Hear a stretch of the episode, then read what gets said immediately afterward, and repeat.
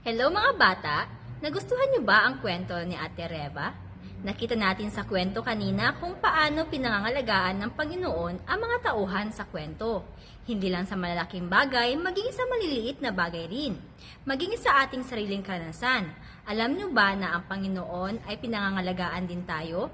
Hindi ibig sabihin na ikaw ay maliit na bata, ang Panginoon ay walang malasakit sa iyo. Kailangan nating malaman na sa lahat ng bagay na patungkol sa atin ay merong malasakit ang Panginoon sapagkat tayo ay mga anak ng Diyos. Halimbawa na lang sa inyong pag-aaral.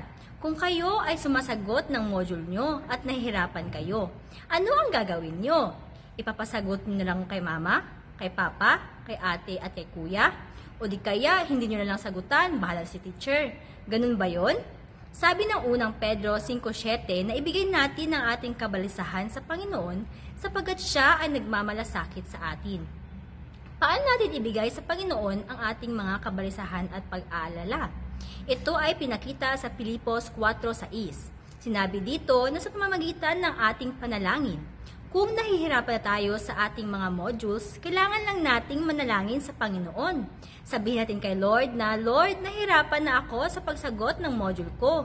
Hindi ko alam paano ito sagutan. Tulungan mo ako, Panginoon. Kung sabihin natin ito sa Panginoon, sigurado akong bigyan kayo ni Lord ng sapat na karunungan para magawa ang mga requirements niyo. Ang nais ng Panginoon na ibigay natin sa Kanya lahat ng mga bagay na may kinalaman sa atin. Hindi lang sa malalaking bagay, maging sa maliit na bagay din. Gaya ng aking sariling karanasan, sana matuto rin kayo na ibigay sa Panginoon ang lahat ng bagay sa pamagitan ng ating panalangin. Sana meron kayong tutunan sa umaga na ito. Sa ulitin, bye-bye!